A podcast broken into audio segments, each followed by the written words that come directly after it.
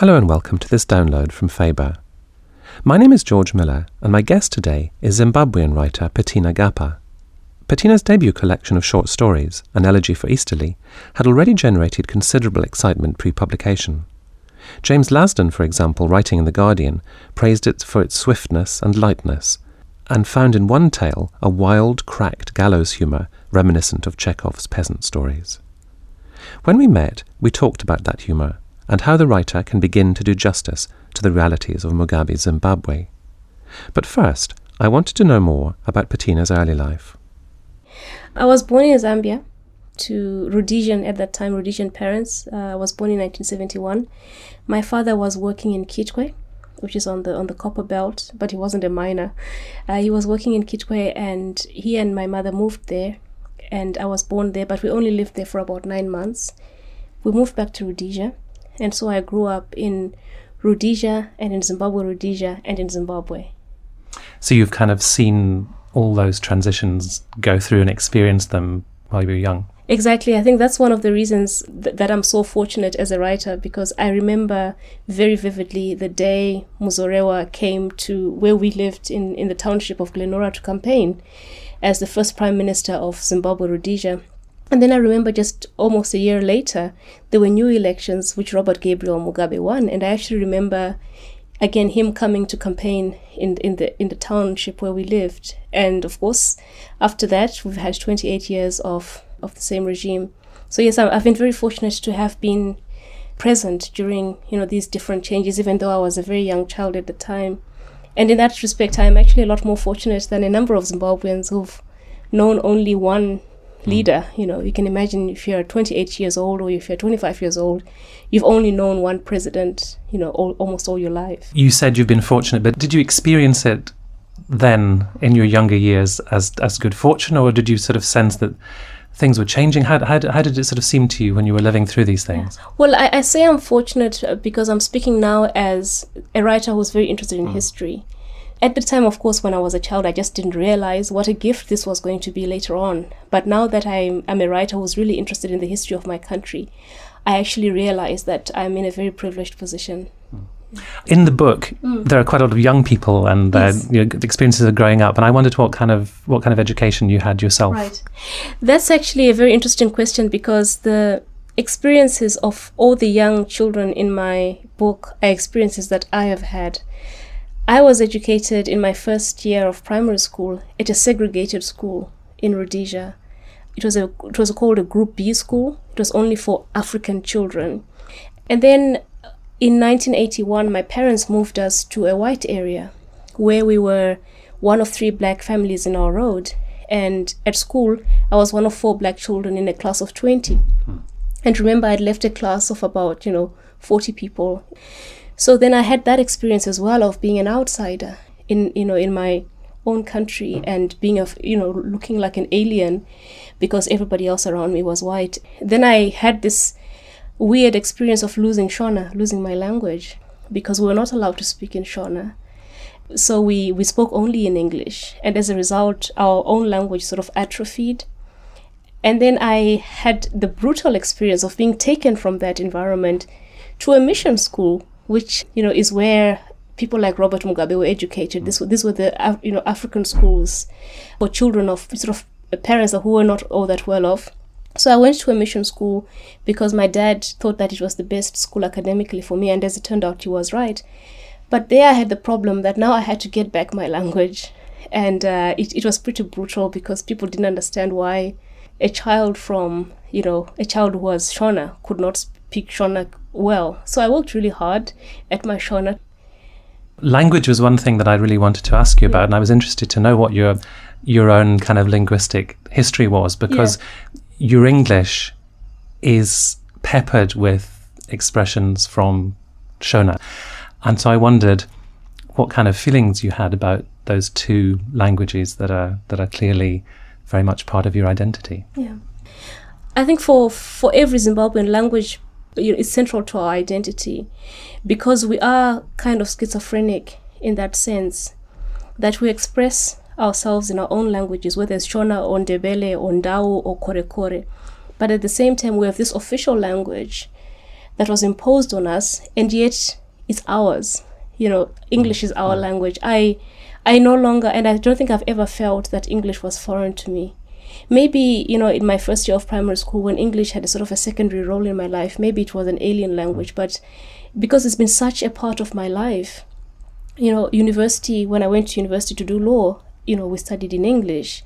Um, you pick up the newspaper, it's in English. Television is in English. It's it's become part of our of our language, and in fact, there's something called Shonglish. And one of the it's sort of a mixture of Shona and English, and also in the English, Ndebele and English. And one of the ti- uh, one of the stories in this book is called "My Cousin Sister Rambanai." Now, cousin sister is a very Shonglish expression because cousin is English, sister is a Shona concept. So if you want to marry the two, my cousin sister, meaning the child of your paternal uncle, hmm. that is Shonglish. You hmm. know, so that's how that's how Zimbabweans negotiate the English. There's a lot of um, there's there's a lot of mixing, there's a lot of moving of one concept into another language and so on. And I, I think it makes for a very interesting, for a very interesting sort of linguistic culture. Hmm. And in terms of your writing, most people will encounter lots of words they don't understand. And at first they might think this is a barrier. But in fact, I felt as a reader, if you go with it Hmm. and get into it, you you can un- you can understand the the gist of what people are saying or the context in which they're saying it. And it's more than just a kind of sort of seasoning of of exoticism. It seemed to me. It seemed, I mean, you can tell me if I'm right, but it seemed to me this is probably in your head. The, these are the kind of ways you're hearing things, and it's not not something you're having to sort of slot into an English narrative. Exactly. That's exactly what it is. It's it's how you see the world. I mean, language is after all a key to sort of seeing it to a particular worldview, and this is this is how I see the world. This is how the average sees the world. You see the world in both languages. And I have to say that when I was writing this book, I thought a great deal about this question you asked me about whether the Shona or the Ndebele would be a barrier to the person reading it. And I was greatly inspired by Vikram Chandra, his Sacred Games. He makes absolutely no concessions to the non-Indian speaker. You know, he makes to the non-Hindi speaker. He makes he makes absolutely no concessions. And then there's an, a writer I admire very much, Chimamanda Adichie from Nigeria, and it's actually from her that I I got this way of um, writing Shona words into a sentence in a way that makes it very clear what the meaning is, so that you know you don't you don't impose that barrier. You present the the sentence as it appears to the person who's thinking it or speaking it, but at the same time is perfectly clear and comprehensible to the person who's reading it. I wondered if, in a way, you had to be away from Zimbabwe in order to get some perspective on it, in order to write about it, or could you have written this book if you were still living in Zimbabwe? I'm not so sure. There are many things that I I lose from being in Zimbabwe, but I think you know you- you're right. I mean, it, it's certainly true that uh, being in Zimbabwe probably gave me sort of a, a little bit more freedom to actually look at the situation more objectively than if I were there as an active participant, you know, in in, in the everyday life of the country. Um, I have many friends who are writers in Zimbabwe who are not writing not because they are unable to, but because life for them is just so difficult and it's a constant hassle, you know, to get to get food, to get things. So for them, it's a little bit difficult to take themselves out of their reality. Whereas I think for me, I'm I'm fortunate in that I've been able to sort of like look at the situation from the perspective of an outsider, and maybe that is what has enabled me to to write. Mm. Yeah. I, I believe you've recently been in Zimbabwe in the, last few weeks, and I wondered, with your sort of writer's eyes, if you do you feel that the situation in the country is is such that, as you were saying, you know, your friends who are living there uh, have preoccupations which mean they can't write. Is the situation kind of going beyond what you think writing can really readily cope with, or is that is that is that never the, the case really? You know, I'm not sure that there's ever a situation that writing cannot cope with. I think what may be necessary is is distance. You know, I think uh, some of the things that are happening in Zimbabwe are just so horrible that it might not be possible to write about them right now. I mean, I have this idea that Zimbabwe is just the perfect place, the perfect setting for a comic novel. But the comedy is not just it's not that funny right now. But maybe 20 years from now it'll be really brutally funny. Um, because there, there, there are just so many things that are so totally absurd. You can only laugh. There's a sort of a, a thread of comedy in most of what is being done you know by zanu pf uh, but at the ma- moment maybe it's not it's not so funny and maybe what is necessary is maybe a bit of distance. Humor was something that I did pick up on in the book that people tell jokes in the same way that people in the Eastern Bloc used to tell jokes in order to have a sort of re- release valve against the, the terrible pressure that builds up and the you know the you, I think you describe Zimbabwe as, a, as an amnesiac country and I suppose humor is maybe one way of preserving memory of sort of encapsulating it and and having one little sort of act of resistance even when you can't um, you know resist in any other way. But that, but it, that's the thing. I mean, it's so true what you say, and, and I think the comparison with um, sort of the communist bloc is particularly opposite. I am always amazed at the number of AIDS jokes I hear in Zimbabwe, and now recently in December, because of the cholera epidemic, there are a number of cholera jokes. People do use humor as a sort of release from stress, as you say, but I also think that we're just very funny people. I just think Zimbabweans are incredibly funny. In fact, sometimes I think that we, we spend so much time, you know, amusing ourselves that we don't actually give much space to actually releasing ourselves from from our own oppression. But I, I think you know, this is one of the things that has kept Zimbabwe normal. The fact that people can actually joke about situations that are you know at the bottom of it not all that funny One of the stories which really st- stuck in my mind is about a young girl who was unhappy in love and attempted suicide and sent to a, a mental ward.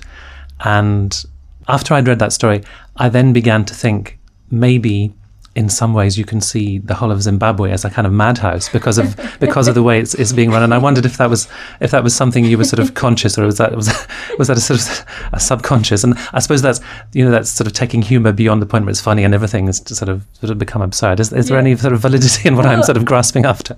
well i mean there is a there, there is certainly a i wouldn't say all of zimbabwe is uh, is a lunatic asylum but there is certainly a, a lunacy to to some of the decisions that have been taken to the point where you actually begin to worry for the sanity of the people who are taking them.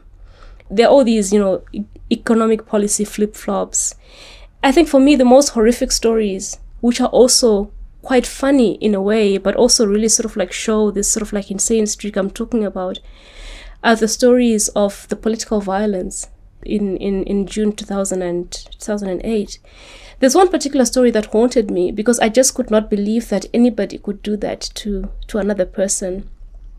What happened is there were these terror camps that were set up in different villages. And there's a man apparently who was sent to one of these terror camps because he was suspected of being an MDC supporter. He was beaten up very badly to the point where he became unconscious and he was bleeding from almost every pore on his body. And then the person who was in charge of the terror camp said, You know, it's time to call the tooth specialist. And tooth specialist? What's a tooth specialist? And the tooth specialist was this young man, maybe 18, you know, 19 years old. And what he did was he went and he bit the unconscious man on his back. He bit him with his teeth, delivering such pain that the unconscious man actually got up and ran hmm. screaming, with this man attached to his back. Hmm. This man still biting him. And you have to ask yourself, what is this? You know, this is this is this is you're going beyond a point where you know you ask yourself i mean are we still humans i mean are we still are we still people and, and this is the kind of insanity that i'm talking about. And by the way all this is happening and guess what the onlookers are doing? They're laughing of course because this is uproariously funny. Mm. The sight of this bleeding man with you know a man biting his back. This is just one example of the mm. many many examples that i managed to to, to dig out mm. on the some of the political violence. And I suppose I suppose that sort of ties back into what you were saying at the beginning about people growing up not knowing anything different. You know, not you. You talked about seeing changes and different sort of political waves following on, but but young people growing up in a in a in a climate where such things become, if not normal, are no longer seen as quite so extraordinary as they as they would have been in the past. Exactly. There's a political scientist, uh, a wonderful man, Masipula Sithole, who coined the phrase normalizing the abnormal. And this is what effectively mm. is being done in Zimbabwe. We have normalized a situation that is completely abnormal. My little son, Kush, was five years old, spent about a year and a half with my parents in Zimbabwe. And when he came back to Switzerland, and I would switch off the lights at night, he would say, Oh, mommy, there's no electricity anymore. Because for him, what it meant when the switch was off was that there was no electricity. And then I, I had to explain to him, no, no, no, this is a switch. It actually switches off the electricity. It just doesn't disappear mm. like it mm. does in, like it does in area. But I, I feel terribly sad when I think about children, for whom you know, it is perfectly normal to pay school fees in fuel coupons, or you know, to use barter as a form of you know um, of exchange, and it's, it's just this is now their life. This is what they mm. know. This is the only thing they know, and. Um, yeah so in, in a way i think our generation is a little bit privileged because we've had we've seen what what zimbabwe could have been like. We've seen what what, what it what it was like in you know in in the early years of of the country and how optimistic everybody was. And but of course that wasn't really a complete reality either because the very same things that were going on in June 2008 were also happening in another part of the country in, in around you know Matabeleland with the Matabeleland massacres only, of course, we didn't know about it either. So it makes me wonder maybe actually the whole country is a mirage. Maybe it has always been a mirage. Because even in times when some of us were happy and hopeful, there were other people who were experiencing the horror that you know the entire country is now experiencing. I also wanted to ask you about the story in the collection at the Sound of the last post because what I really liked about that was you had chosen somebody as an outsider, South African, as the narrating voice, and yet she was very much woven into the fabric of the regime, but could see them, you know, from the inside and from the outside. Tell me, tell me how you um, how you developed that idea. How did you come up with that? Actually, this uh, woman, this narrator, she's she's not alone in being a foreign woman married to a Zimbabwean politician. There are quite a lot of them, and this is where I got the idea from because. Um, a lot of current ministers and you know Politburo members were in exile during the 70s and they were in exile in you know places like Jamaica and Europe in South Africa and in Zambia. No not, not South Africa sorry in Zambia and Mozambique and that kind of thing. And they met local women there and they married them. And th- this is one of the absurdities of of ZANU PF that some of the ministers with the most rabid anti-white sentiments are married to white women. You know so this is one of the one of the, th- the things that struck me and i wondered you know what would it be like for an outsider who's now really given up her, in, her whole life in the country that she was born in? How, what would be what would it be like for that person to be married to a ZANU PF top heavyweight who's, who dies suddenly and she's left with nothing really because she can't go back home and yet this is not really a home. How does she negotiate that situation? And then of course uh, i actually wrote this story i started writing it on remembrance day 2006 on the 11th of november because i heard that bugle. You know it's, it's just a wonderful sound very very sad very haunting. And it's a bugle that is very very familiar to anyone who's grown up in the Commonwealth because that's a the last post is a it's a very familiar tune, and I immediately started thinking about Heroes Acre. It's a sound that you know we we hear almost every year when a hero dies and is buried, and the president says his his uh, says, says the eulogy. So I started thinking about that, and that's how the story was born. Mm. And then, of course, there are all these rumors about how uh, half the people who are supposed to be buried at Heroes Acre are actually not buried there. So I started to play with that idea a little bit. Maybe madhouse is not the right sort of metaphor for me to reach for, but certainly absurdity. There's definitely yes. a current of absurdity yes. in a lot of the things that get done in, in this book. Yes, absolutely. I mean, there's a lot of uh, there's a lot of pomp and you know and ceremony uh, sort of associated with the ZANU PF funerals and there's a lot of fuss that is being there's a lot of fuss that is made over all these ceremonies where there's a there's a core of emptiness to them. And this is, I think, what I was trying to show in this mm. in the story. And also, I, I wanted to look at Zimbabwe from the perspective of a supporter, of a ZANU PF supporter, mm. because I think it's it's it's so easy to to look at it from the human rights angle and the people are dying angle. I mean, that's pretty obvious. But I wanted to do something a little bit more different and look at, you know, what could be the motivations for somebody to actually support a regime like this. Because I think once you understand that psychology, you might be able to find ways of defeating it. Something not so intimately connected with the, the political regime in Zimbabwe is the the sexual politics between men and yeah. women in the book. And the view that I got from it was quite bleak, really, that men tend to have sex at every opportunity and AIDS is the price, and the price is often paid by women, and women have to put up with pretty poor treatment at the hands of these men who've you know keeping mistresses or sleeping with prostitutes. Well, it's it's interesting you say that because uh, one of the there's a doctor I whose column I liked in in the Herald, who had this line that I I really liked and I thought it was very true. He said, um, At the vanguard of the AIDS epidemic in Zimbabwe is an army of married men. We have a system of polygamy in Zimbabwe. There's official polygamy where a man is actually allowed to have more than one wife, and then there's the unofficial polygamy where a man gets married in church, but he doesn't quite want to give up, you know, the traditional perks, you know, the perks mm. of being a traditional African male. So he has a one woman on the side, and the woman on the side is usually called a small house or imbadiki. And in addition to the small house, he usually has one or two girlfriends as well. And then there's his secretary at work. Mm. And this is what I'm trying to to show in this book as well that you know we have all these economic problems created I think uh, mainly because of a corrupt and inept regime, but also we have deeper problems, deeper social problems, which curiously enough, this government was trying to address. And this is one of the ironies that the Mugabe regime actually ushered in an era of sexual equality for women. Until 1980, black women were not considered capable of entering into contracts on their own behalf. They had to you had to do it through your father or through your husband if you were married. And because of the Legal Age of Majority Act, any person in Zimbabwe attained majority at the age of 18, and that had a ripple effect on the laws that affected women.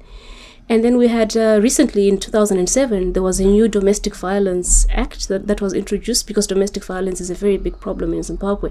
And these are all acts introduced by by this regime that you know is otherwise so bad for the country. So again, these are some of the the curiosities of Zimbabwe. But yes, you're absolutely right. I think that we do have a problem in the way that men view women in Zimbabwe, and uh, many of the stories that are that, that I write about come from sort of my my observation of the inequality between men and women mm. in, in Zimbabwe. And I think this is something that we're going to have to think about even after we attain this, you know, glorious paradise because it's a, it's an issue that is common to all societies and Zimbabwe is, is really not unique yeah.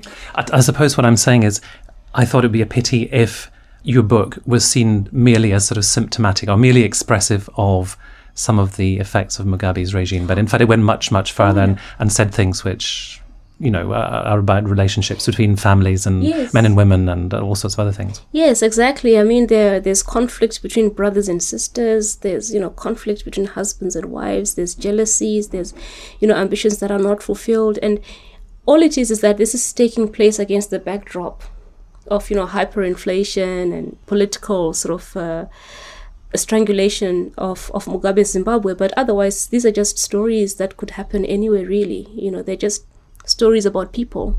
The setting might be a little bit different to what the average reader knows, but these are still stories about human beings mm. trying to negotiate what it means to be human. And I understand you're working on a novel at the moment. Is it also set in contemporary Zimbabwe? The novel is very interesting because it is sort of set in the past, not the very distant past, but in 1980s Zimbabwe. I want to look at sort of racial tensions in, the country because uh, racial tensions are part of the reason why Zimbabwe is is where it is today. But I wanted to look at it from a more interest, or maybe not so much more interesting, but from a slightly different angle in that the protagonist, the, the character, the, the narrator, sorry, of my of my novel, is an albino woman. She's neither black nor white. The blacks call her whites. The whites don't accept her as white. So I just wanted to see what, you know, somebody like that would make of the racial politics in sort of post-independent Zimbabwe. I really liked the difference of vantage point you had in this book. The narrators come from all sorts of different strata of society and different genders and different ages, and I'm you're obviously interested in about the what you can do by taking a a narrator with an unusual uh, vantage point on a situation. Exactly. I mean, that's exactly it. I, I I always think that situations look so different depending on who's who's telling the story. I mean, if the, the sound of the last post, you know, the story of the ZANU-PF widow, it could have been told from the perspective of the grave digger. It could also have been told, you know, from the perspective of the president himself. Every story has multiple multiple viewpoints. I mean, there's a there's a line I like that there there are three sides to every story there's your side my side and then there's the mm. truth you know and i think in having these different viewpoints you can maybe get at what is the essential truth of a situation. But then again you maybe can't because each truth will depend on who's telling the story